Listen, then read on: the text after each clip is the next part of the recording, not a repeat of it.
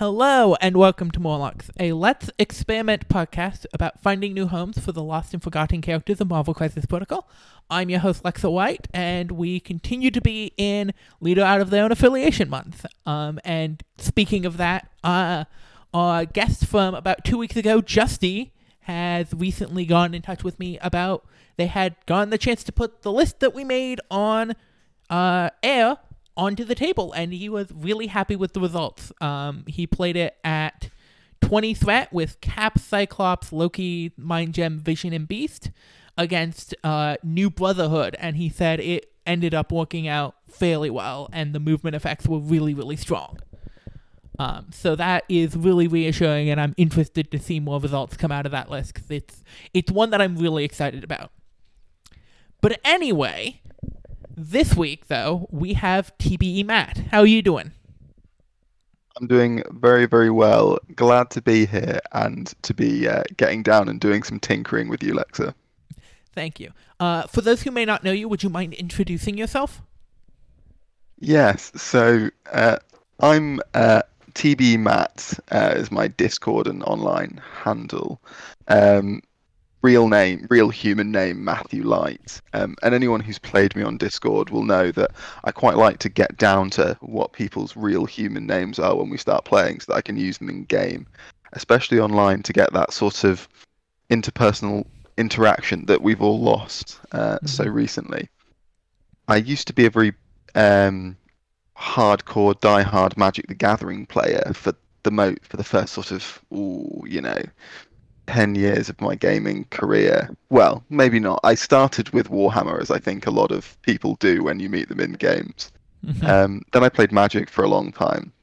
Um, and then I started playing D&D um, and just dropped competitive Magic altogether.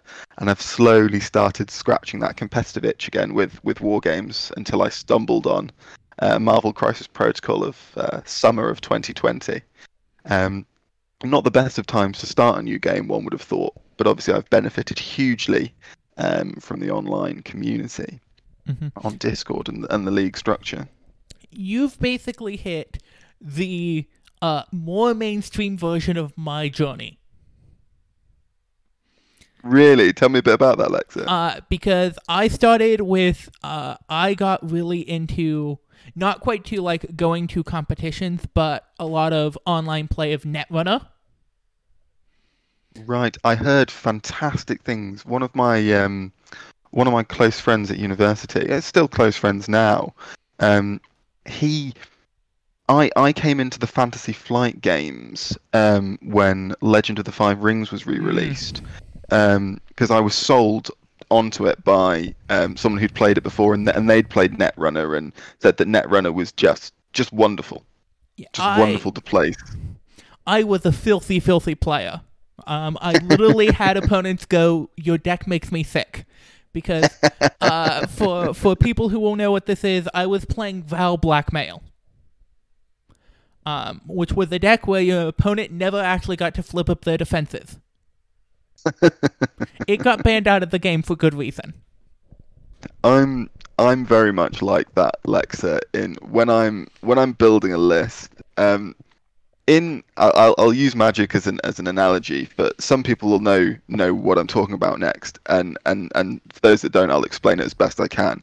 There are two kinds of of gamers of players. Um, often you have ones that are who, who win tournaments. This is you know who who who, who you know get the results. On one side of the coin. Okay. let, let, me let me let me finish. Let me finish. On one side of the coin, um, you've got um, and I'm going to use Magic as the example. In Magic, you've got you've got the two legends of the game going back, you know, 20 years.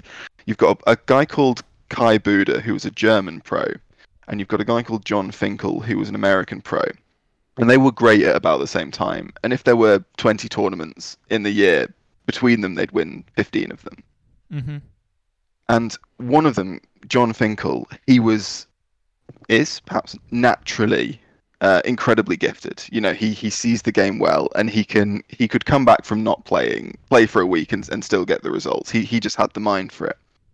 And the other player, um, Kai Budde, was was a workhorse, so he would get the games in. He'd do all the prep. He'd always know exactly what was going on with the format. He'd always be be preparing. And and for me, I'm I'm that that second one. I'm I'm a workhorse. So when I'm building lists, what I'm trying to do in my list building isn't necessarily create a list that's going to give me all of the tools to solve every puzzle because I'm I'm Jon Finkel. I'm trying to give me a list that when we start shuffling cards at the start of the game or getting our minis out of our case, the game is already so hard for my opponent and tipped in my favor that you know I'm I'm not going to have to have, have to be the genius. I can just be the the workhorse who's done the reps. Okay. That's what I'm trying to achieve with my list building. you went a very different direction than I thought you did because traditionally in Magic, uh, based on an article that Mark Rosewater, the lead designer of Magic, wrote in 2013, there are three different types of Magic players. Timmy, Johnny, and Spike. Yep. And and I Mm. think that's a very interesting and important philosophy on how we talk about players. Mm, I, I I agree with you completely. And that was the direction I thought you were going to be heading. And like, did you forget one of them? Um, for those who don't know what we're talking about, I will not do it justice in whatever time this digression is. So actually, go read the article from Mark Rosewater. it's really brilliant. Um, and and it might it might be that over over time in um, Marvel Crisis Protocol, um, you, you you get those sorts of legends developing because we're already seeing, aren't we, um, a, a a a pool of people Yeah. doing well at the top of the game, Mhm. um, and you know it, it, it might be that you that that develops. Mhm. Um, but yes, I, when you talked to me about this deck that you played once uh, in Netrunner that was, you know, broken and it got banned, that's what I'm always looking for.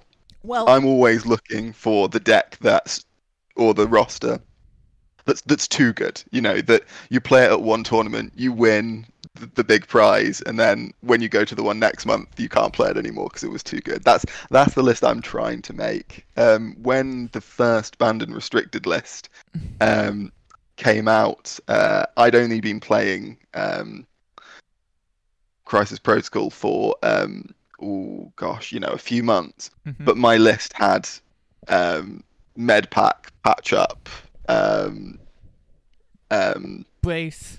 Field dressing, brace, and uh, drop off in it. That that was the five tactics cards I was playing in my list. Mhm. Um, and I'd been telling all the people, the local players, you know, these cards are the best. I don't know why anyone's playing anything else. Um, and people were like, oh yeah, maybe, yeah, maybe, and and then they all got restricted, and I thought, Yeah. okay, that was So that was- it's vindicating.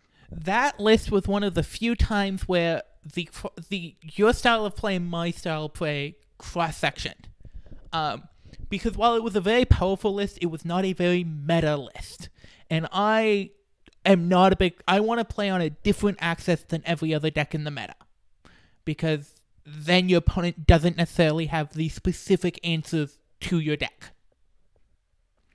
And I suppose it would be fair to say that when you have that that drive that you're talking about that you have Lexa to find the off the beaten track list Mhm. while also it being very strong, that's you're almost sometimes more likely um, to stumble upon the the, the degenerate Yeah. thing Mm-hmm. because because it's unexplored. Yeah, And, and, so, you know, mm, and that's a big part of the show is I want to see experimentation and trying stuff out with these characters because I don't think they get the love and representation they need and there's also probably janky broken stuff with them. Absolutely, absolutely, and and perhaps one of your one of your guests will will take the list out to a tournament and and suddenly you did find it or you were 80% of the way there Yeah. and i think with um especially in this country in the uk um our lockdown is easing to the point where we can have in-person tournaments um from the end of june Mhm. and i think once you've got that i think you know more people are going to be able to take these lists and just have a bit of a have a bit of a play with them aren't they um, because they'll be it won't just be getting one game a, a week online they'll be able to take it have four games in a day and and really report back Yeah. that's quite exciting i suppose for the podcast Yes. Though though we have kind of digressed because I was I was talking about my journey towards Marvel Crisis Protocol. So so I played a bunch of Netrunner, um, and then I fell in love with Vampire the Masquerade, and got into the LARP scene And- and fell off. Heard good things. Mm. Huh? I've heard very good things. Um, are you a, are you a larper in the?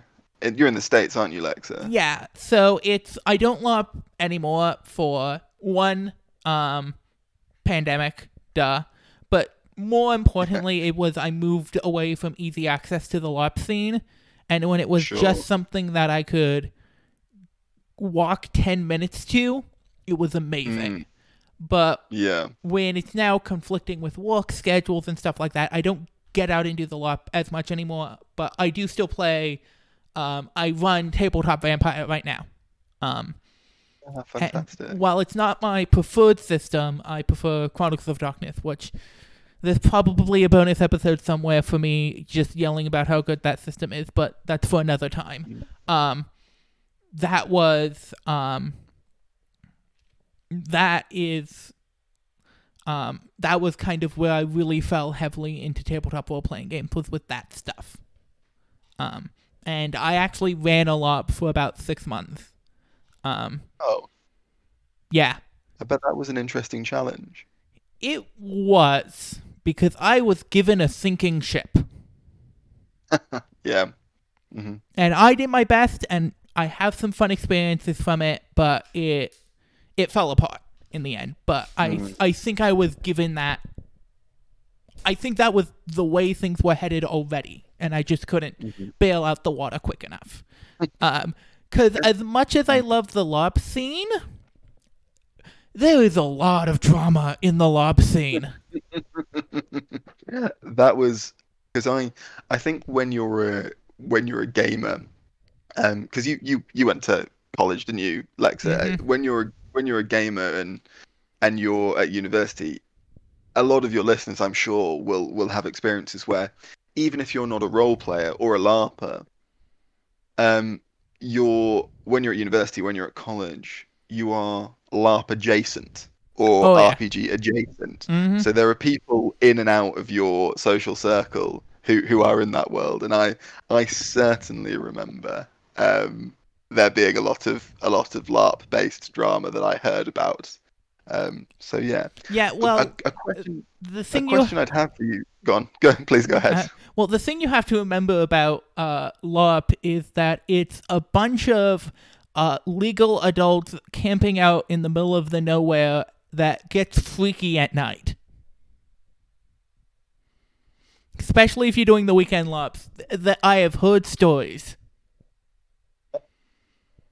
to, uh, to to get it back onto the well closer to the uh, straight and narrow Lexa, um, which and I'm not saying we're getting all the way back um, to to talking about. I uh, am fine with talking about our digressions.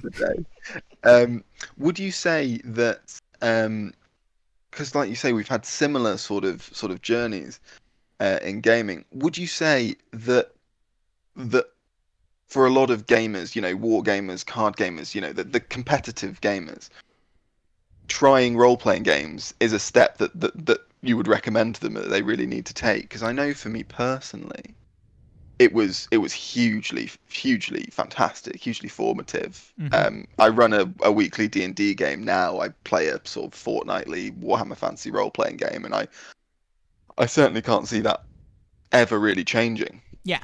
Um, again, um, I do highly, highly recommend people check out tabletop RPGs. And if you if you find something like D and D or even Vampire the Masquerade, which I think is simpler than D and D, though I haven't dug into fifth edition because I'm not a fantasy person. I don't like swords and sorcery. I want like my modern day, all that I- stuff. The games that's I'd I'd not quite twigged that, but but I've got on my little notepad here written down all all the games you've mentioned you've played, and and that is certainly the the theme, isn't it? It's it's uh it's either sort of sci-fi or or um I think sometimes it's referred to as low fantasy, isn't it? uh, modern um, fantasy. Mm. Um, and and I do play some stuff that's just outside of that realm. I do occasionally get in a Call of Cthulhu game, and I as I mentioned at the end of the stream every week, I do do a bunch of stuff with Arkham Horror, the card game. So it's like basically the 1920s is like my starting point. If you're anything there or later, I really vibe with you. So just like a, a, a whiff of World War One, and it starts to get a little bit too early. Yeah, I want like my flappers and my dames, and I Yeah. I, I want to play a femme fatale. I, I have a type. Yeah. Um, but no, I think it's a very important thing, and if if like D and D or Call of Cthulhu or Vampire the Masquerade seems too intimidating, I highly highly recommend um, story games. Um, I was in this scene for a hot minute um, in Seattle, um, and it's the likes of like Monsterhearts is great, and uh, Fiasco is fantastic, and uh, I will shout out personal friend of mine, Max, and his creation, Legend of the Elements. If you like Avatar: The Last Airbender, there is a legally distinct, really simple ga- uh, tabletop role-playing game that's basically just Avatar called Legend of the Elements. That's ask you, Lexa, to um, ping me a message with that after we finish recording, um, so that I can uh, so that I can have a look at that because I, I do love um, Avatar: The Last Airbender. Mhm. I thinking about the date range that you were just saying about the things you like. I suppose um, that that um, feeds into combines with your other great love, which is um, cinema, isn't it? Yeah. And and and television, and and after 19, 1920s onward, that puts you in the the golden age of Hollywood. well, um, so, it's the 1920s and i could probably go back to the 1910s too um, but really it's about the invention of radio is really my tipping point. Where we start to get really long form oral storytelling. And like i know that existed beforehand in like the fables and the campfire tales and stuff but the the mass propagation of those stories to a mass populace um, mhm. for those who don't know, and I, I don't think I've talked about this on this podcast, but I've definitely talked about it in other places. I went to college and at a very weird university um, where you just took classes and then at the end they gave you a degree that's kind of an amalgam of whatever you took and you didn't really have any requirements on what you had to take as like basics or whatnot or have you have to fill out so many of these classes to get this type of degree. So my degree is technically in the cross section of modern war studies and and media studies. that certainly sounds very interesting. Yeah, so it's like I wrote an entire paper on how the representation of the drone has shifted over the years throughout television. Wow. Um, so it's like Which y- I, I suppose uh, for all of your listeners, I mean, I can't imagine many of your listeners didn't watch Falcon and the Winter Soldier. So I suppose they, they'll have seen some of that representation very, very recently. I have I I have not enjoyed Falcon and the Winter Soldier. I haven't actually had the energy to get through the last two episodes. Golly. Um, but I think much of it is I think it's flawed in its construction. Mm. We're, we're, we're dangerously close to becoming a film and television podcast, I think, aren't we, Lexa? Well, uh, that which, is which, which I apologize to both you and your listeners because it is, I think, my fault for uh, my fault for getting us to this point. well, uh, I can't let the cat out of bag too soon, but you will hear about something sort of related to that next week. Ooh. Keep them hooked. Keep them Yeah. coming back. I like Oh, yeah. it. Um, but yeah, and then and then I fell into MCP because I'm not the big Marvel fan of the family. Um, my sister is, and I keep on trying to find Wow. games to play with my sister. And we were in the game store, and I'm like, "Would you pl- play this with me?" And she's like, "Maybe." So I picked it up, and I really fell in love with it. Mhm. That's that's fantastic. Yeah. For me, picking the game up was um, I really dragged my feet with it.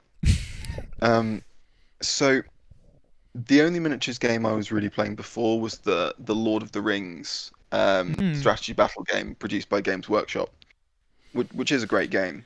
But Um, it's also Games I'm- Workshop, a company that seems to Mm. hate its customers more and more with each passing year. Well, I live in in Derby in um in the UK, which is 20 minutes from Nottingham, Mhm. Which is obviously you know Games Workshop mothership, Mhm. and so a lot of people locally obviously play Games Workshop games. A lot of my friends work at Games Workshop as well. Mhm. Um, in fact, um, an acquaintance of mine is the head rules writer for the the Lord of the Rings game. Mm.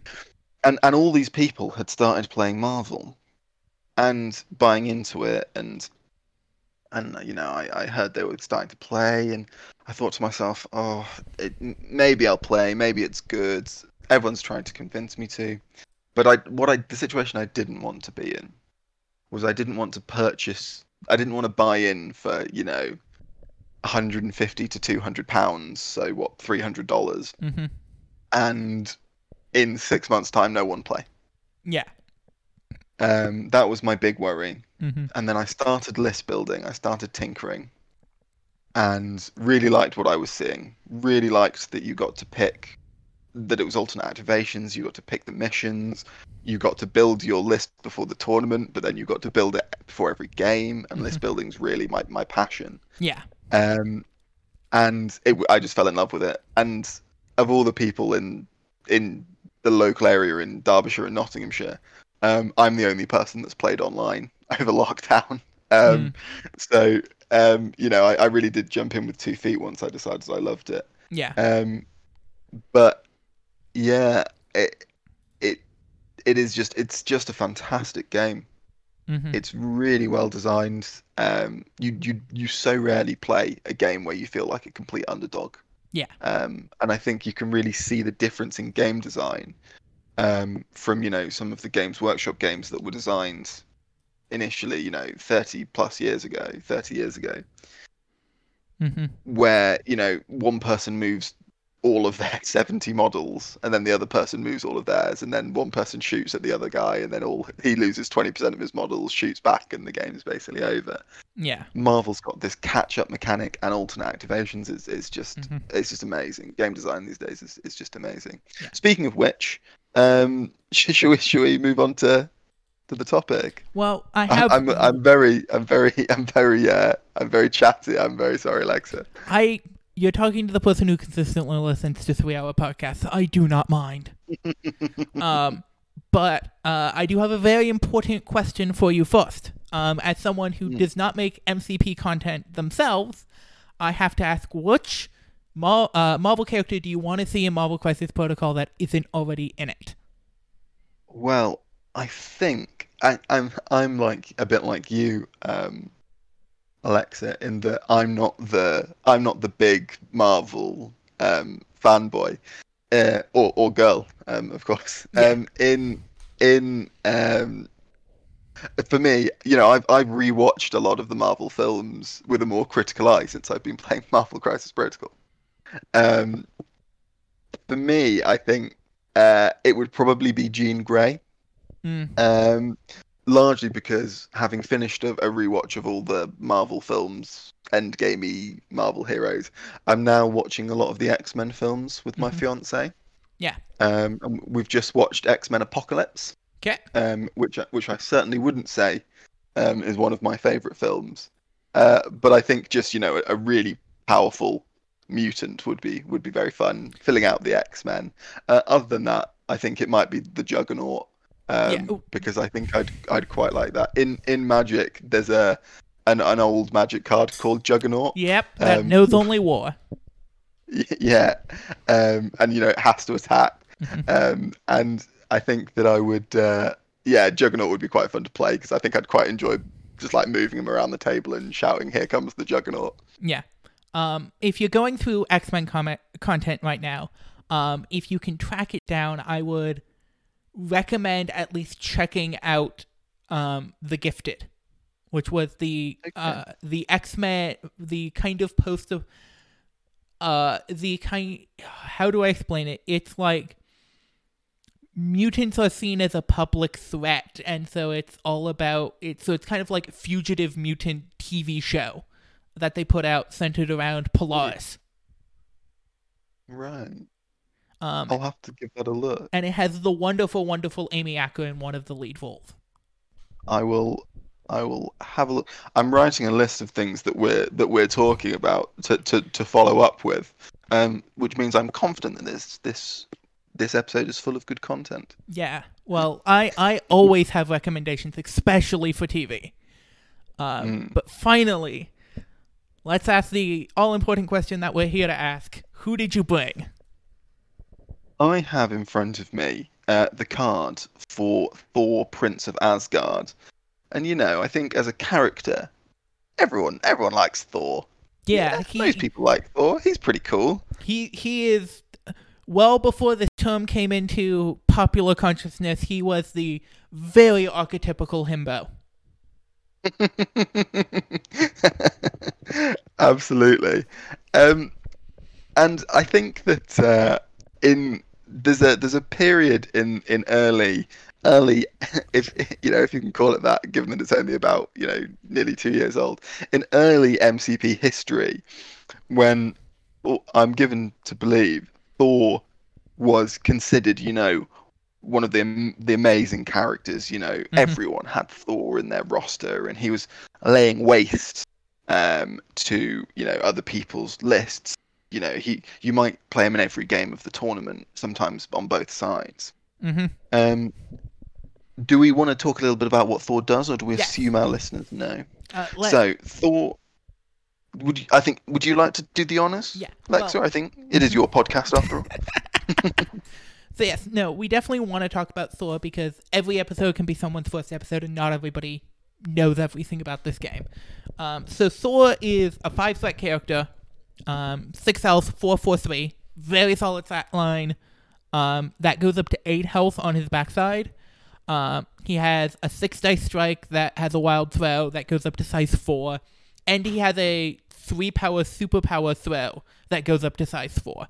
So he has a lot of ability to dish out damage and works really well against bigger lineups in a way that a lot of the more a lot of the power players at lower threat values can't deal with bigger models quite as easily as someone like Thor can. Hmm.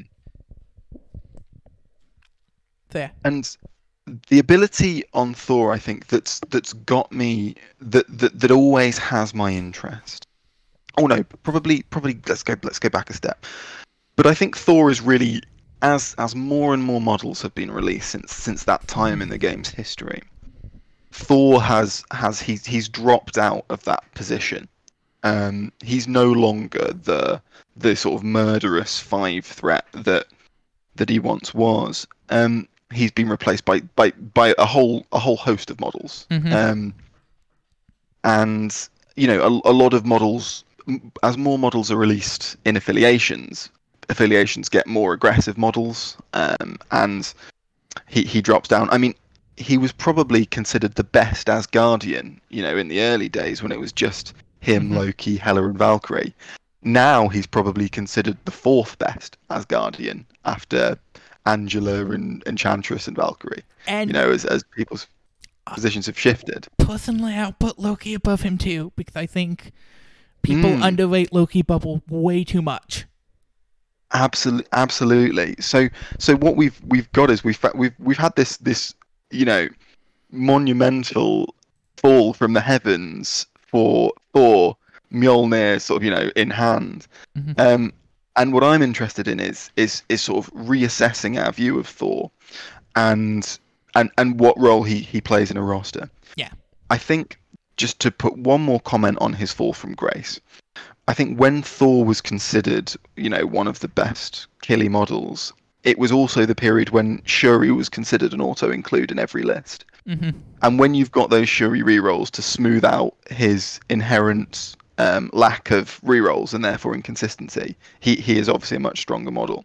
So what I want to do is I want to I want to almost take off all of the all of our Thor baggage from his history, you know, hmm expecting him to kill all these models and, and, and you know be you know smashing his way across the table to victory. And i want to really hone in on what this card says what what this character says what he does um so that we can see you know where where should he go. Another point to um his fall from grace is he was a big user of drop off. Mm, Um, absolutely. Because you have the classic Thor drop off Loki immediately throw Loki play. Mm. And and I think there's um, there's a tendency in in all gaming when when something it, when a combination of cards is used and whether by banning or restricting or changes in the meta or small tweaks in the meta you can no longer play that combination so for example thor with drop off um, and loki or, or indeed anyone what happens is people just just stop playing that character as much Yeah. they don't because it's because it's and, and it's it's reasonable because just playing a good list without the good thing in it isn't isn't a smart thing to do. So Mhm. you often lose a period of of of testing with that character because lots of people suddenly stop playing it. So so and then you've got the people left playing it are maybe the tinkerers and maybe the people that just you know aren't really thinking about it that much. So Mhm. yeah, Thor I think has has has gone a bit unloved for a little while, and the game is much more complicated now. Mhm. There are so many more characters, so many more crises, um, that we need to have a think about Thor. Yeah. And what what's really brought Thor to my attention and brought him with me today um, onto this podcast is not his his strike, um, which as you've described, Lexa, is is you know six dice, range two, Mhm. gains power, wild throw, the size four, which as you've said is, is absolutely massive. It's his second attack. Mm. It's hammer throw, which is range five, and a range five attack is range five's massive. yeah. it's it's five dice, so you know it's it's not going to be you know it's not going to be killing people to left, right, and center, but you know occasionally it's going to be able to finish off someone's you know three physical defense hmm um, at range. Costs one, um, and it automatically gives shock. And what that says to me with Thor is, is he's a he's combined with his throw, and his strike that can be uh, a throw, and then his other big superpower for Asgard, um, which is three three power action. He makes a move and then a strike, and if the action does at least one damage, uh, the target character uh, gains the stagger uh, Mhm. special condition. So, we, so looking at all of this, Thor's a control piece, Yeah. isn't he? And he brings me We've into a very interesting mind. Mm. So, He's he's an expensive control piece, but he's a he's a control piece. hmm So tell me what your thoughts are, Lexa. So it's it's you're looking at leveraging an attack that costs a single power. And I think there is Hmm. an affiliation that helps with that so much that has a has the potential for a lot of other control pieces in there, Mm. Tell me about it. which is Cabal. Okay. Um it's I can see at um low point values you're playing three white cabal. Um and you can do at at 14 you can play Thor Red Skull MODOK. That's a lot of control. Yeah. It's interesting, isn't it? Because the the risk I think with Thor, isn't it, is that is is is what are we are we using him to? How are we going to use him to control? Mhm. That's the thing, isn't it? Because we don't want to be you don't want to be lining up positions where he ends up controlling a piece and then attacking it Mhm. because that's not what that's not necessarily what he's what he's about. So yeah, I'm interested to see what would a cabal list look like with Thor. Yeah, but it's like because you're doing hammer throw, you can set him off on a farther away point, and because hammer throw is range five, he can go. I'm going to hammer throw that character and that character this turn, and get two shock conditions out, and then just sit there. And if you're doing activating him later in the turn, if he's built up any power off of say a strike earlier in the game and stuff, because with Cabal leadership, his power gen off of Hammer Throw, unless you completely whiff, is recursive. You don't actually lose any power for using Hammer Throw. Um, then he can. He also has the potential to throw characters off of the point he's currently contesting. Yeah, I really like that. And because and the natural extension of that is that while he's controlling over the course of the game, if he's also building power, hmm instead of on turn three or you know turn four, them having a, a low power Thor to deal with, they're going to have a high power Thor to deal with, who's just waiting to come out the gates. hmm And what what that tells me about Thor is that we whatever list we're going to have him in needs to be survivable. Yeah. Sh- shock as a condition gets better the more tanky you are, doesn't it? Yeah. Because you're not going to get if they have one fewer dice, but you've got you know two physical defense kicking about. Um, you're going to struggle either way. So then the oth- if we're talking about tanky teams, we have to bring up Criminal Syndicate Mm. Because that's like We the do. team that prides itself on being tanky. Um, yeah, absolutely. It doesn't quite have the recursiveness in the power gain for using Hammer Throw as Cabal, but we're gaining two power a turn anyway. And we don't necessarily need to do the throw or the charge if we're just standing on a point as Criminal Syndicate. Um, because then you're counting as two, so it's they have a much more difficult time. Um, they have to commit so much more to get that point control from you, so you can use that time to use shock and uh, to to kind of keep your more front leaning pieces safer.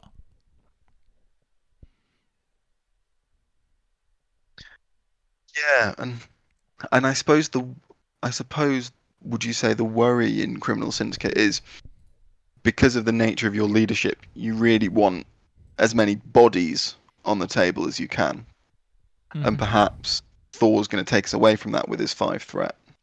Well, it's Criminal Syndicate is already playing a five threat. It's playing MODOK. So it's Hmm. you're moving to more of the smaller characters in affiliation and allowing Thor to sing as as your piece in there. Um which is it better than the current list? Maybe, maybe not. I don't know. Probably not because it's MODOK we're talking about, and MODOK is the closest to overtuned I have found in a piece in this game. Um, Hmm. So let's let's let's let's let's sort of uh, waltz over to another another faction. I Mhm. mean, let's let's talk about what would be amazing. Let let's talk about if it's possible to to shock two people on turn one. So mhm. we're going to need some way of getting Thor up the board uh, by means other than his own little. Well, I was going to say his own little legs, I suppose. Flight, um, without tossing Mjolnir about. Mhm. Um, so who can? I suppose who can get him up the board? Perhaps um, Inhumans. If we've got Lockjaw throwing him forward three, Mhm. And then we can also feed him power, which which Yes. uh, goes to what you were saying previously. Well, uh, Lexa. Cabal can also throw him forward because Red Skull does have, while it's a shorter range, the range to teleport. Um, Mm, if we're keeping it on condensed maps, even just pushing range two up gets you within range five of the middle point. True. True. Um, I I also Inhumans was also something I was going to suggest because I do think there is. I think Inhumans would work a very different way, in my opinion, with Thor. Um, from the control stuff we're talking about, I think Inhumans would become this bruiser list because you just have. I I would be doing it with Black Bolt and Beast and not worrying about Lockjaw.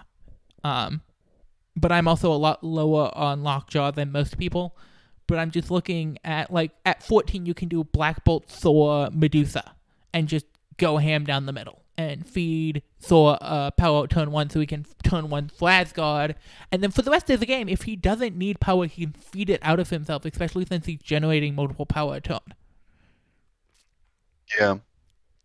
Yeah, you can feed it back into the others. Um, and and yeah, with a with a 14, you've you've got um, a huge huge hitting potential there, haven't you? Yeah. Um, yeah, I quite like that. I I suppose let's let's move a different way. If we're using Thor potentially to load up on um, uh, status conditions, um, could we perhaps look to other affiliations or combinations of characters that are also going to be doing that. Yes. Who else is going to be giving? Who else is going to be giving conditions? Who else can we control? So, this is this is a thing that came up at last episode as well. Um, but uh, a little while ago, during the Agent Widow episode, we talked about unaffiliated condition game. Um, and while Thor wasn't in that list, he's definitely a potential candidate for that list. But I talked about how, in my modern conception of the list that I've been kind of formulating for possible use in a one day tourney or something, it has moved into unaffiliated, uh, leaderless A Force control. Um, because you have Scarlet Witch and, and Crystal and Agent Widow all in the same affiliation.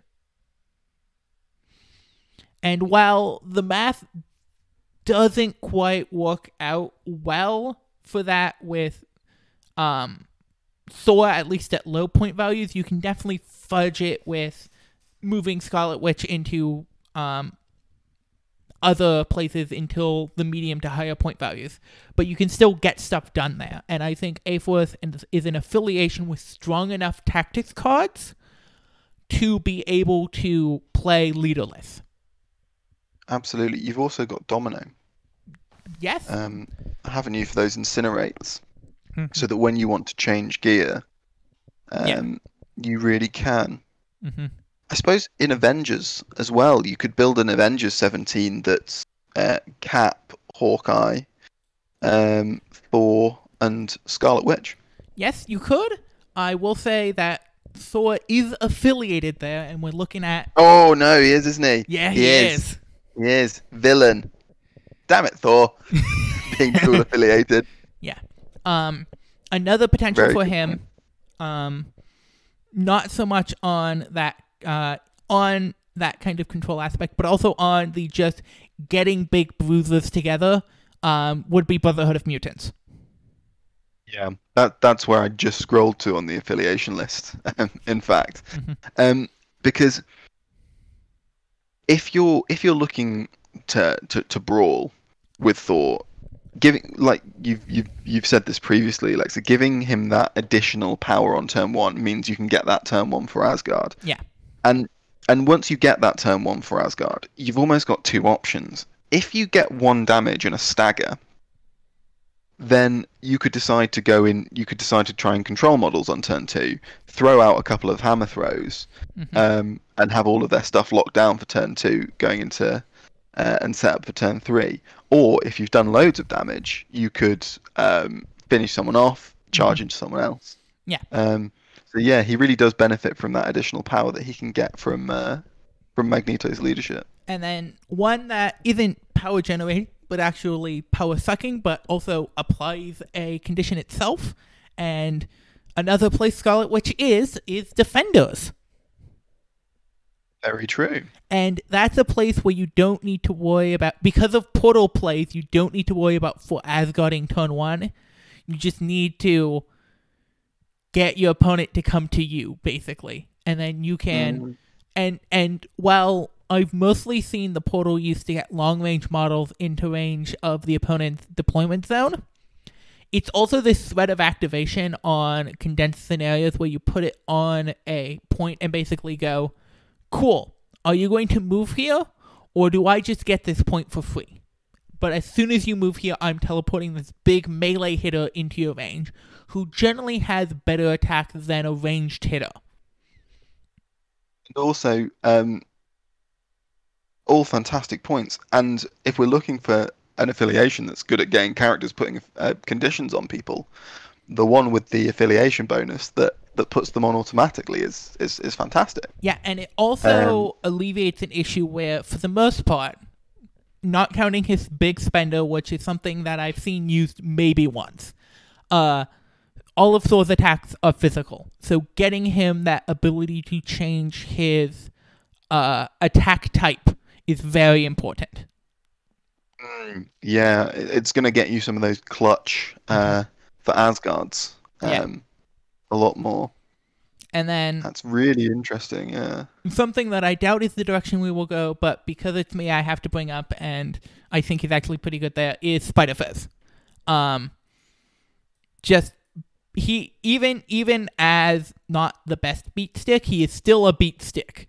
And giving and unlike other beat sticks, he has consistent enough power gen that he could pay for the Spider Foes ability each turn fairly regularly, and that is already an aggro team.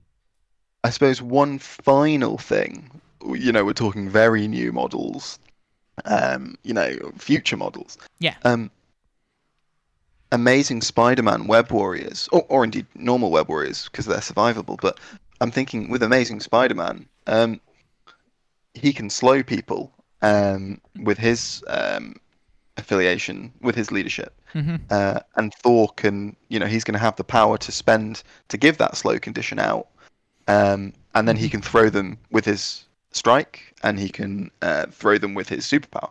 Yeah. So that that could be quite interesting. You know, shock them on the way in, slow them when you get there, uh, or when they get to you, and then toss them away. Yeah, there's a couple affiliations that we've talked about that are I'm a little worried about just because um, the expensiveness of their leaders. Amazing Spider-Man is a five cost. Uh, Doctor Strange is a five cost. Magneto is a six cost. Uh, Yeah. All of those are like even Black Bolt is a five cost. All of those are very expensive leaders, and like Mhm. um, I was thinking when I was like starting up for this character about X Force as well, just giving him that reroll on attack as a beat stick. It's nothing to complain about, especially if you're fishing for that wild for the throw. But there are point values currently in X Force which you just can't make with Thor. And while I think some of the other affiliations are a little have a little bit more capability to do that because of just the composition of the affiliations. I it's it's going to lead to a lot of awkward list building if we're putting a big piece next to a big piece. Yeah, so you, you want something relatively deep, and I think the other thing that you need to consider is is why not MODOK. So if if you if the reason Thor's in the list is so that you can just brawl really well, why why is it not, why is he not going to be MODOK? So I think and I think in particular Brotherhood of Mutants um, is probably going to suffer from that. Yeah. Um, and it's got the sixth threat. It's got a narrower character pool. It's got the sixth threat leader, as you've just mentioned. Mhm. So I think we can probably discount them. Mhm. Um, I'm most interested in um, in defenders. Actually, they've Cool. got that expensive leader. Mhm. Um, But the expensive Web Warriors have leader, um, of note, the expensive leader has a gem option that allows threat oscillation on a much more finely tuned scale than most lists have available. mm, which really helped them. They both actually have a gem option and a to, in affiliation to threat that allows threat oscillation in ways that other affiliations really don't have. mm. And I think I like the idea of of hammer throw, um, of a of a of a um, what's the ability actually called on Doctor Strange? What's his leadership actually called? That's a great question. Let's check. Uh, it is called Mystic Empowerment. A mystically empowered hammer throw, just looking at ca- the best character on the opposing team and just going, you know what? Thor's going to move up once. He's going to make his hammer hit you in the brain, and he's going to hex and shock you. Yes. And a lot of characters, a lot of games, that character will just never recover from that. Yeah. And this does allow us uh, the interesting option of a classic Thor strategy of gamma launching a Thor. That's very true. It does indeed. Um, we may be past those days, but I had to bring it up. very true. That's early early days MCP. So let's have a look at, at the defenders roster. Yeah, so so we have the most recent affiliation update right in front of us. This affiliated a couple days ago at time of recording. Uh, so currently it's Doctor Strange who has a Soul Gem option. Um, Daredevil, Ghost Rider, Hawkeye, Hulk, Iron Fist, Luke Cage, Scarlet Witch, Peter Parker, Spider Man, Valkyrie, Wolverine, and Wong. Um, so there's a lot of characters on there that I really like. Um, Hmm. I Me too. I will probably have a different three point option than most people because Valkyrie hates me. I have tried. She does nothing in a game when I play her. So, I, I think that, I think this is going to be great, if I do say so Yeah. myself. So Um, we're going to commit to getting Doctor Strange in the list. yeah, and I think realistically, pentagrams is too good not to play. So I think we're going to be going to be whacking that soul gem in as well. So Uh, there is an important question that we have to ask because I am the Jank Man. Do we want to talk about Time Gem? I think I think when we're trying to place Thor, we'll starting with an with a seven threat leader might be ambitious, but we'll see where we get to because it might be that we get two thirds of the way through and go, oh, time gem. Hmm. Yeah, well, it's more of a question of for threat oscillation reasons, do we want Wong in our list or the Time Gem in our list? I think we'll end up wanting one Okay. at some point. Um, so let's have a look. So should we? So, so how do you normally go about this, Lexa? Well, what's, what's the what's your method? Uh, generally, I'm I start with to be led by you. getting the interesting affiliated characters. So currently, Mm-hmm. we're talking about Doctor Strange with the Soul Gem and Wong. I definitely think we want at least one of the three pointers, which gives us the options of Hawkeye, Iron Fist, Luke Cage, and Valkyrie. Um, there are two of those options that I lean towards, um, Mhm. because I find them interesting. Uh, one is Hawkeye. We're talking about a condition strategy already. Hawkeye Agreed. gives out a bunch of conditions really regularly. Yep. Um, Yep, agreed. The other option is to play in in playing a condition strategy is to have a character that gives off the most powerful condition in the game very rarely, which is Iron Fist. Agreed. I agree completely. Um, the, these are where I'm I'm thinking to go as well. I think the other fantastic draw of Iron Fist is Heroes for Hire. I think is is Mm-hmm. an um, um, unbelievable tactics card. Um, Yeah. I think that we're probably going to find. I think that I think people are going to underestimate Iron Fist and Luke Cage Oh, for yeah. a little while, um, especially because they're falling just the wrong side of the next league start. So people are going to be people aren't really going to have played them as much. Yeah. And then I think there are going to be a ton of games where people just realize they couldn't play around Heroes for Hire. Well, and it's Um, also then suddenly we get three characters in a list that all generate two power at the power phase. Absolutely, Um, which absolutely, and that's that's before Valkyrie as well. yes, Before we even think about adding Valkyrie. Yeah, which I've said my piece on her, um, but she is a very good option. But that also means I am now suddenly unafraid to play pay to flips. Yeah, a- ab- absolutely. Even with even with pentagrams. Yeah, even with pentagrams. Mm. And with a new pay to flip, I think pentagrams is very, very interesting. And we Mm. already have a list for it. Just with what we have already put in, we have a 14 point list. Mm, that's Uh, amazing, isn't it? Yeah, which means we can play sword. And suddenly we can uh have a portal going that's actually a mission where I wouldn't place the portal turn one. You want to because we're talking about about very new crises. Do you want to Yes. Let's let's explain the sword. listeners and, and and listeners? I also am not completely familiar with this crisis, so Cool. it's So- as much for me as for you. So, uh, Sword establishes base on Moon's blue area. It's a 14 point secure. It's coming out in Cable's box. So it's not officially out yet, but it's been spoiled officially by AMG. Um, and it's three target of opportunities uh, in the C map, so right down the middle of the board. Um, if no enemy characters are contesting a console, you are now uh, you just pay one to interact with it, and you control the console. If one or more enemy characters are controlling it, you pay one, roll a dice on a crit, wild, or hit. You are now controlling the co- console. So you always get it if no one's contesting. If if someone's contesting, it's a 50-50 shot. Um, whoever is controlling the most consoles at the end of turn gets 3 VP. Um, and then if a player uh, controls more consoles during the power phase than their opponent, they choose a, uh, they choose an enemy character and push them short. And we're already getting a lot of pushes out of Doctor Strange. So this is we can exacerbate that that power gap by just pushing more and you can really take control of a problem piece that your opponent sets on the board really easily between those two points. Absolutely.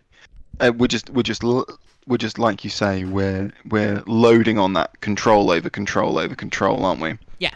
Um, and if it turns out that your opponent, uh, the other amazing thing about this this list as well is is let's say we we popped Valkyrie in here as well. I'm just jotting down on my notepad.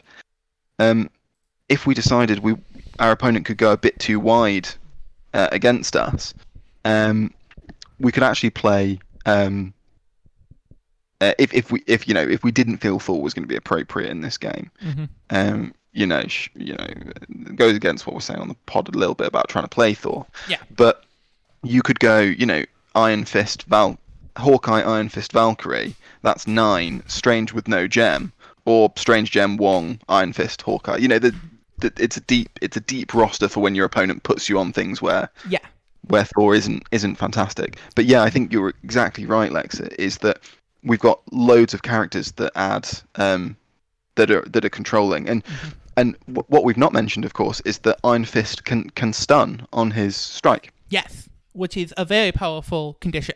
Mm. Mm. Um, and, and he it- can sh- he and he's he's you know in defenders he's you know he's not the most killy person Yeah. but he's generating power to make sure that he's always hitting them on their worst defense Yeah. Um, and going up a point value and talking about hard, hard control, I want to point towards Peter Parker. Hmm? He has a very good pull, a fairly strong throw. Um, he has a push on an attack, and he just he has a lot of control, and he is in our affiliation.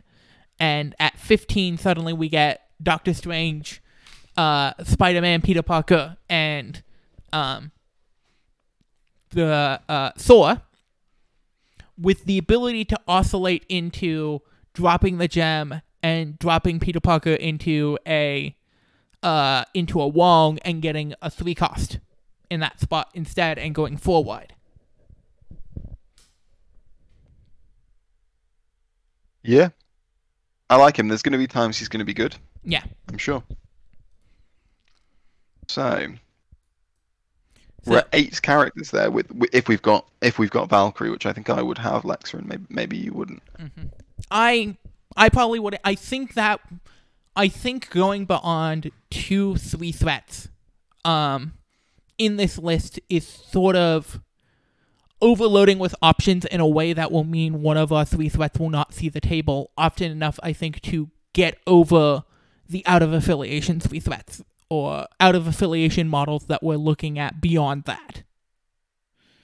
Um, because at higher point values, we can definitely fit in another out of affiliation model into this list and start hitting that five wide point. Does that make sense? Yeah, no, absolutely, absolutely. Especially if we're is is the intention that we're playing Thor in every points value? That that is that is kind of That's the, the goal. goal. We're trying to get Thor on the table, so it's really the goal is to design the list with the idea that Thor will make the table ninety nine percent of the time, with the understanding that the plan is the first thing to go, so maybe not actually going to happen when you play the list. Yeah, sure. So, Um, hmm, but it's and I think and there was one other character I wanted to bring up that is a defender and puts out a lot of conditions and will keep us very very thin but should we talk about Scarlet Witch? yeah, because that would put us. That could be a Scarlet Witch. Could be quite a killy. Um, uh, you could go four wide at nineteen, couldn't you, with Scarlet Witch? Uh 5 Um, 11 16 19. Yeah, you can go you can go 4 wide all the way down at uh 18 as well. Mm. Yes, of course you can.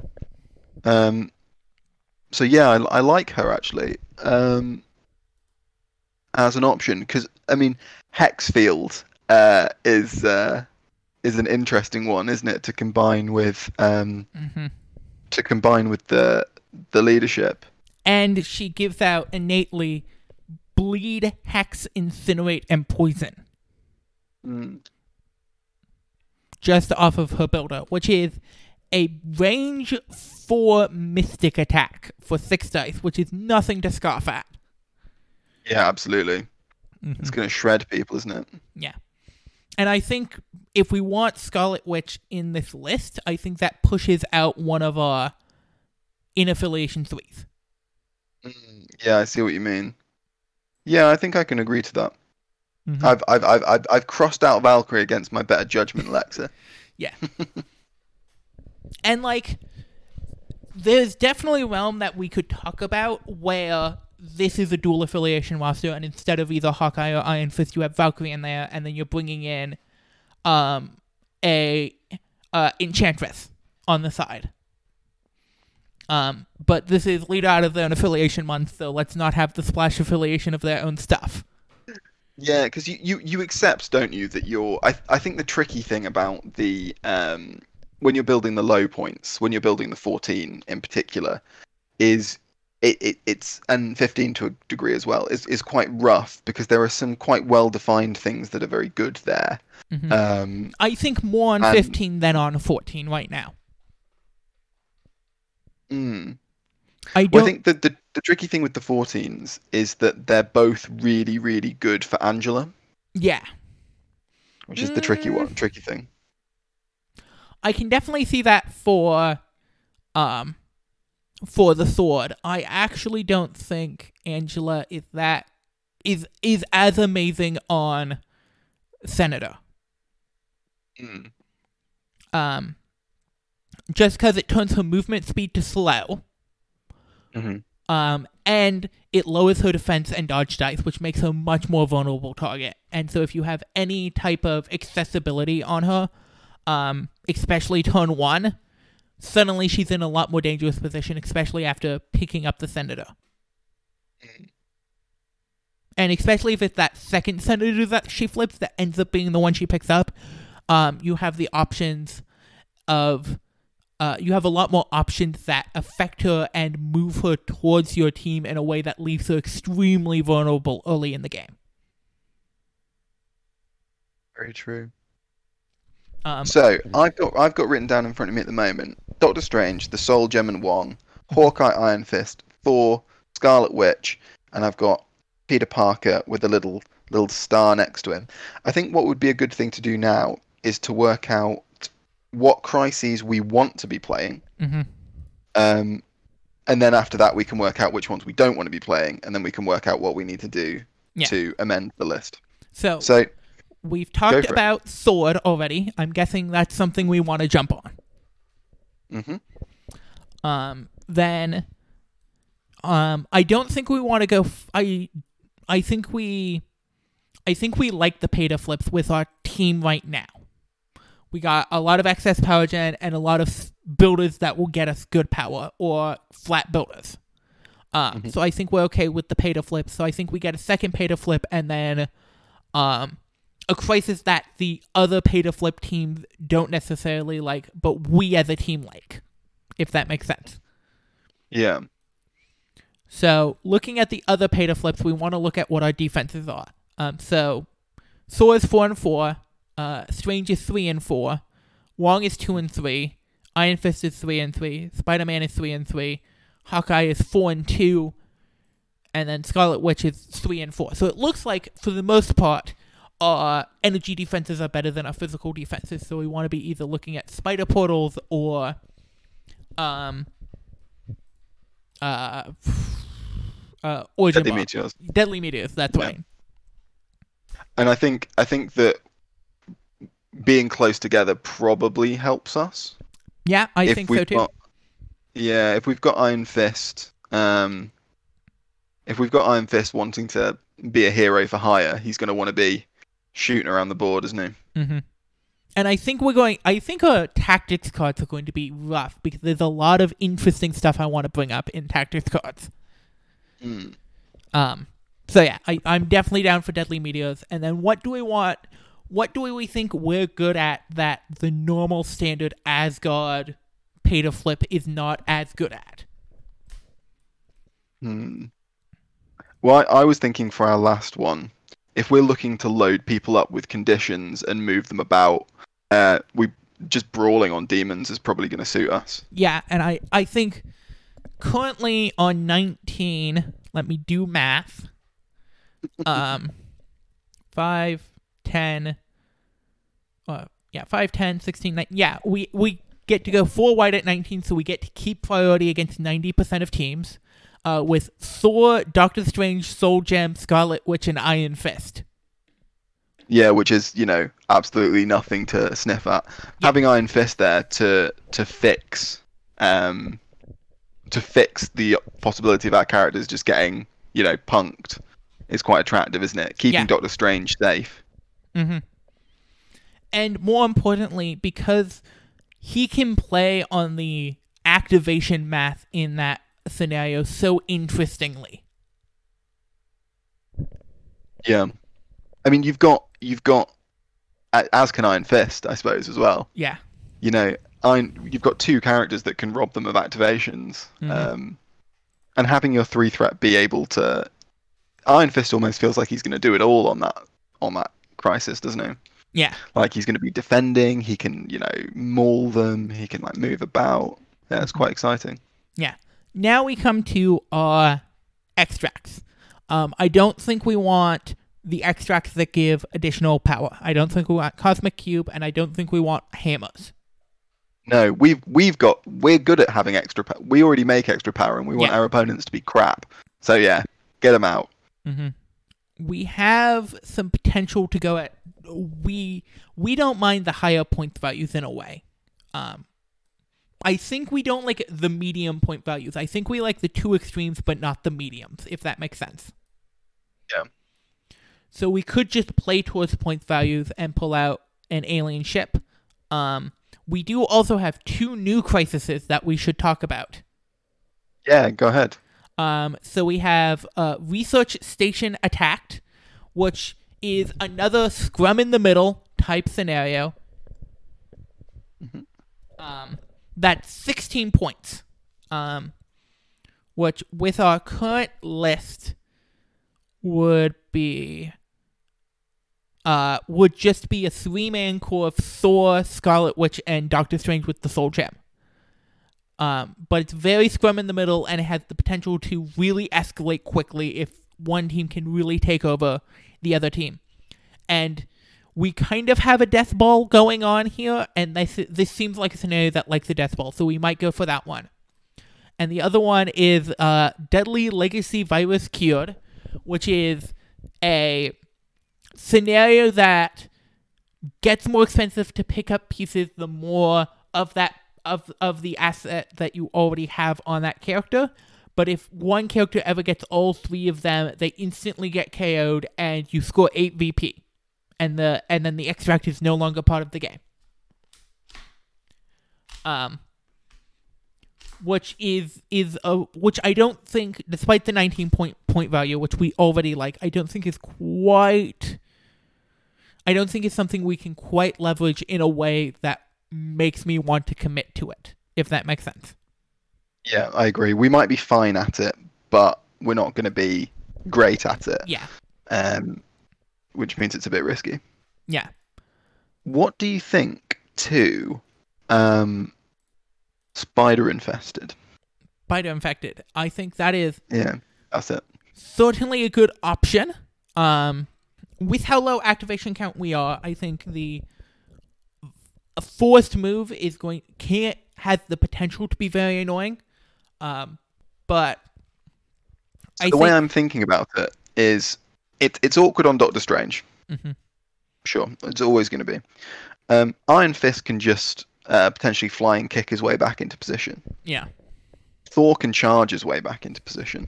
hmm Um, and if we're controlling our opponents, it's it's probably going to be worse for them than it is for us. That does make some amount of sense.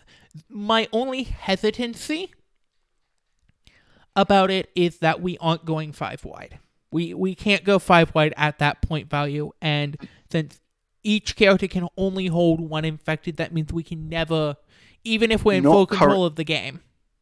Not currently, but we've got two roster slots, and if we play Strange without the Soul Gem, Wong, Iron Fist, and Thor, that puts us at 15, and then we can play an unaffiliated two threat, Okay, um, and and suddenly we can be we can be five wide. that that works. So let's Mm. let's get it in there. and and we can we can probably cut out some airtime and just just know that it's going to be Okoye, can't we? Uh maybe. Um there's there's some it I I'll put slash code, shall I? yeah, that that is one of the ones I was thinking of. Um since thinking about our two pointers, while those two stand above the rest, I think they're I think the rest of the field is still very much nipping on their heels in a way. Um and it's just a margins game and like I would not be opposed to a Rocket Raccoon or um, a Black Widow. But that is definitely a conversation we'll have in a minute. Um, and a thing that we talked about earlier how do we feel about senators for us? Um, hmm. How do we feel about senators? So, let's think about it. If we're playing it, if we're going first, I think realistically we're not going to be picking it because I don't think it plays to our strength enough. Um, that I don't think it plays to our strengths enough as a list to be happy with it. That being said, um, if you're going second with a portal and you place it in the center, are we going to be able to just pop through it and if my, our opponents get it, just just drag them back and, and get it ourselves? Well, the other there'll thing be lower defenses. Well, the Hmm. other thing is is with Portal, if we're going first, if I think that the math is correct, but I'm not 100% sure, uh, you can pop out next to that middle objective, check it, and then double move medium to one of the side objectives if it's not there, and get the two two Um, shot the two chances. Um, Yeah, you can. Yeah. That would require an advanced R&D play because one through the portal, one for the first check, one for the second check. But that is Hmm. still a very powerful play. Mm. and much And less uh Mm. And then if you and then if you don't get it, you can um, you do that with with your three cost, don't you? yeah Um, you do that with your three cost, and then uh, they if they don't find it, um, Doctor Strange and um, thor Thor. Well, Doctor Strange won't be able to come through the portal at that point, will he? no Um, but doctor strange can definitely doctor strange can do a single walk and then generally shoot someone because his his attack is range four which which is a long way so medium move plus range four should get from your deployment zone to a short back from the senator mm. Yeah, Unless I don't hate that. terrain restrictive Mm. Um, I think that's how that was. I don't have like measuring sticks out in front of me to confirm. So take that with a grain of salt, people. We're brainstorming and then we'll go actually test stuff in a couple minutes. But I don't think that mind the other option because we are we are so much more power rich than our opponents for the most part. Do we want to talk alien ship? Mm. And what we're looking like at twenty. Mm-hmm. Because that Uh, 20, yeah, possible, quite possibly. Yeah. Yeah. At 20, we can do. So we can go a Iron Fist Hawkeye and an out of affiliation 3. Or Spider Man Scarlet Witch. Or an out of affiliation four. Does that work? No. Yeah. Uh, or Yeah. Wong Iron Fist and an out of affiliation 4. Yeah. Um, but I think we will get slightly more versatility out of an out of affiliation 3 than an out of affiliation 4. Because we're already committing to a 2. So do we want a 3 or a 4 as our out of affiliation option? Because we only have the two Well, slots if left. we're if we're if we're playing if we're looking to play um, alien ships, hmm I think we'd probably like Enchantress. That is that is definitely an option. Uh, the one I was going to suggest as a three option was Miles Morales. Okay. For a similar sort of effect, Yeah. Um, and and then we're yeah, then we're two two affiliated threes, one Mhm. unaffiliated three, Thor and yeah, I don't hate that. What is there anything that gives us? Um, I don't feel it gives us an, enough of an advantage on extracts because I, th- I think we're realistically going to be picking secures when we go first most of the time. yeah, Um, so our extracts really are looking for when we're going second. mhm. So I quite like alien ships for that reason, actually. Um, yeah, because it's like the teams we alien ships. If we're going second, it's not something we're going to be bringing unless it's into a team who really doesn't like it, aka what Hmm. boys. I think what boys Hmm. hates alien ships. yeah, and what we want, what we want to make sure is whatever our extracts are, aren't bad against Amazing Spider-Man and Angela. We Mhm. don't want to pick extracts where there's a central extract. They can just. We don't want to have two extracts basically where they can just run in, get the center one, get their back two, and be ahead. Yeah, and alien ships is not one of those because it limits your movement once per turn. Yeah, It yeah. leaves them stranded in the middle of the board, generally making them lose an entire action. yeah.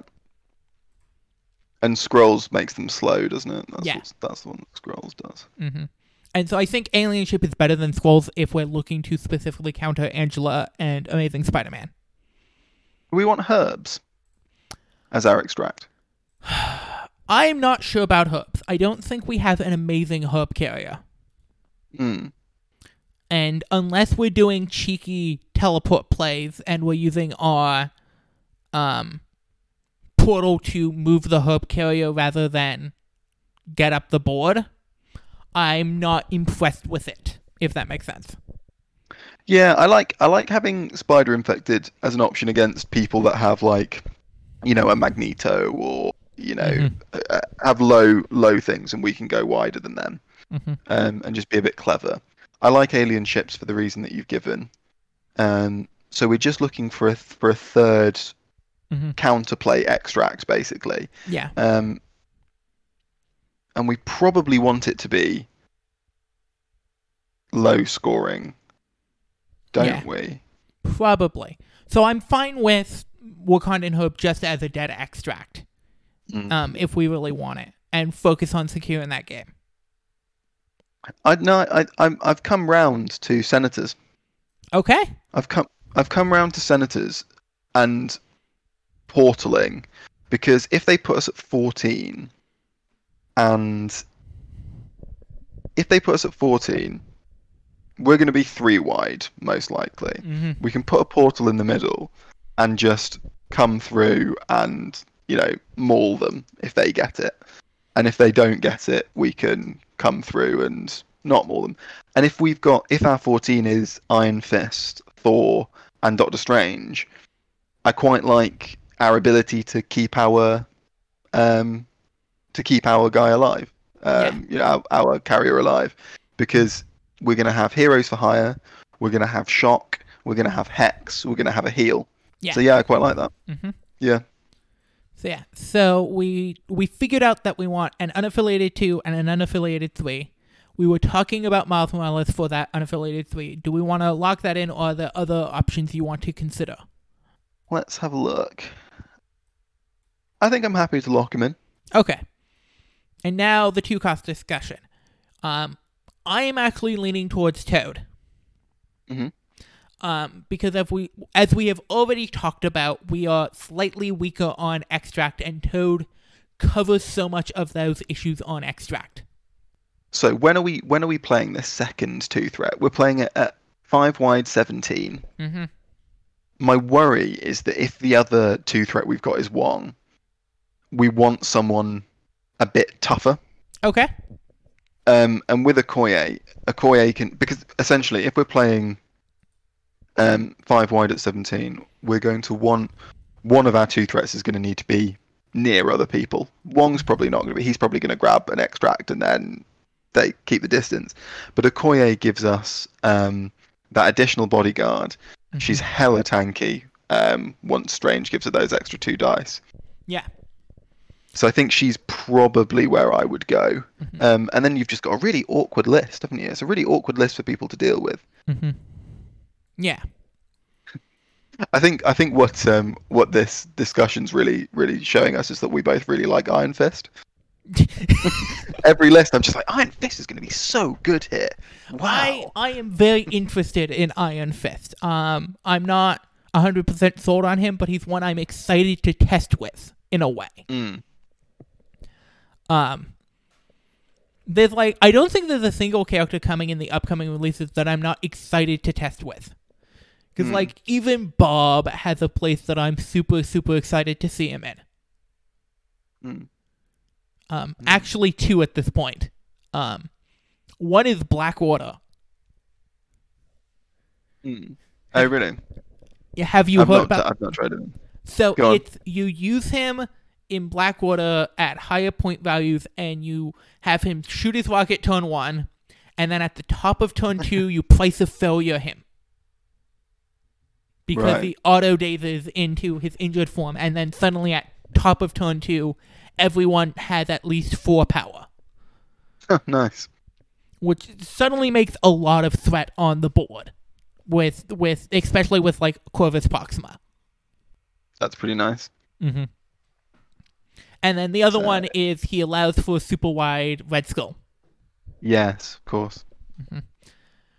Now I think we're going to come to the hardest part of this this uh, talk, which is tactics cards. Well, I think we've got a few that that are going in straight away because we've already spoken about them, and Yep. that's pentagrams, um, and um, heroes for hire. Yes, and advanced R and D. Yeah. Cool. So just five to find then. Yeah, and we haven't even touched the restricted, list. things. Yes. So, um, what are you thinking on the restricted list? Um, well, our our plan is not to be in positions where our models are dying anyway. So I think field dressing probably isn't something that we need. Yeah. Um, I think that we've got uh, Doctor Strange who really doesn't like having buildings chucked at him. Um, so I quite like Brace, and I think Mhm. Brace plays into our sort of denial, making the game hard for your opponent's strategy. And you know, if you've got Heroes for Hire and Brace for Impact up, your opponent's going to have a really tough turn. Mm-hmm. Um, so Brace would be the the first one I would go to. After that, I I don't really know. Mm-hmm.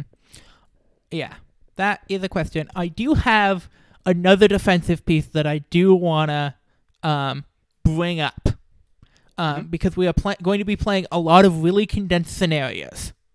Let's talk about Vapors of Valtorr.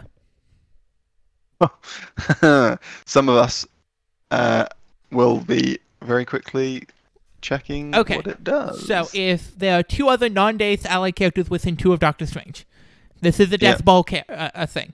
You may spend 3 Mhm. Choose a character within three of Doctor Strange and give them the three obscuring mist tokens. Each time that character is attacked, uh, is targeted by an attack, shuffle those tokens and reveal one at random. Um, if it's blank on the back, you may reroll any number of the attacker's dice. Otherwise, the attack continues as normal. At the end of the round, they lose all of their myth tokens. So it's a two thirds shot of being able to reroll all of your opponent's successes on an attack roll. nice, good for protecting the um, senator or um, alien ship. Yeah. And we are also playing tall already in condensed scenarios. Mm. So it's Yeah, it- I don't I don't hate it. yeah. It's it's it's a card I don't think gets enough love because of just it's powerful when you play Mm. it. Um I've had times where people have just attacked it, tried it once, uh, have it completely fall apart and go, I am not attacking that character for the rest of the turn. I think we're going to be bunched up again, so um, bitter rivals is a no-brainer.